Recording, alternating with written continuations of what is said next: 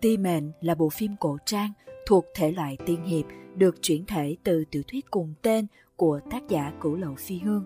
Nội dung chính kể về câu chuyện tình yêu của Ti Mệnh Tinh Quân, người phụ trách viết mệnh cách cho toàn bộ các sinh vật trên thế gian và Trường Uyên, hậu vệ duy nhất của dòng tộc Long Thần.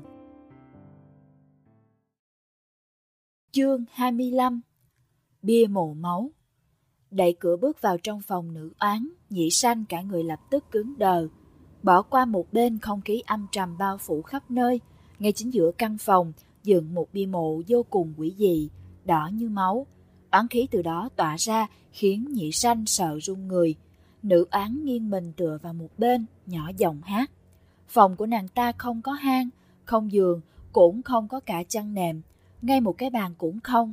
Nói cách khác, mấy trăm năm qua, nàng ta đều làm việc và nghỉ ngơi trong căn phòng có tấm bia mộ nặng nề oán khí này.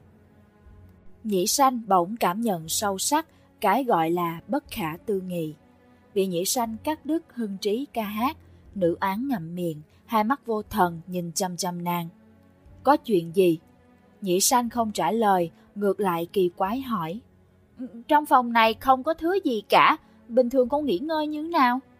Nữ án tựa lên tấm bia màu đỏ đứng dậy, hồng y mềm mại nhẹ lay động theo từng cử chỉ, thoạt trong nàng ta như một nữ quỷ đến từ địa ngục. Ta cũng không phải nhân lại, không cần phải nghỉ ngơi. Gì mà không cần nghỉ ngơi?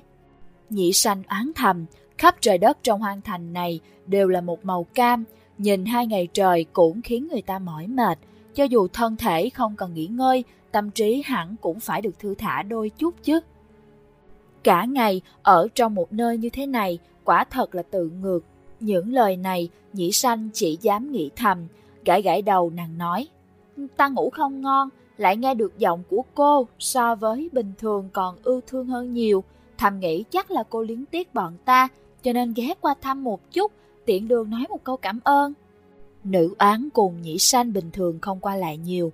Khi phải ly biệt với một người mà bản thân quen biết, thường trong lòng mỗi người đều có chút không nở, nhưng đối với nhị sanh, nữ án lại chẳng nảy sinh chút xíu cảm xúc nào giống như vậy. Nàng ta kỳ quái nhìn nhị sanh, trong lòng thầm nghĩ, nàng ta tưởng ai cũng mê mình chắc. Nghĩ một lát, nữ án lại hỏi, vì sao phải cảm ơn? Đã rất lâu nàng chưa từng nghe đến từ này. Cô giúp ta cùng Trường Uyên rời khỏi hoang thành, đương nhiên phải cảm ơn rồi. Không cần, nữ án lạnh lùng nói. Việc vị công tử kia tiến nhập hoàng thành vốn là sai lầm của ta, nên thả. Mà tội danh của cô hiện cũng chưa lấy gì làm chắc chắn. Đợi sau khi có đầy đủ bằng cớ, ta sẽ bắt cô lại, tù tới khi tẩn mệnh. Nhĩ sanh âm thầm le lưỡi. Cô đừng nói chắc chắn như vậy. Lướt qua bia đá giữa phòng, nàng hỏi tiếp. Kia, đó là thứ gì vậy?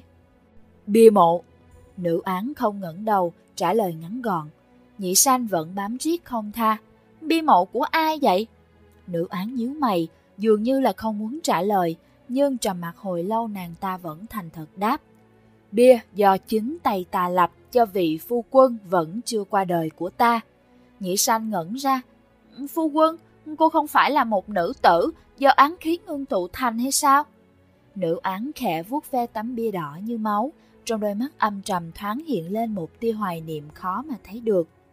Trước khi ta biến thành nữ oán, phu quân của ta... Nàng ta còn chưa nói hết, không biết nghĩ đến điều gì, sắc mặt trầm xuống nhìn chằm chằm nhĩ sanh. Cô nên trở về, chuẩn bị rời khỏi đây đi.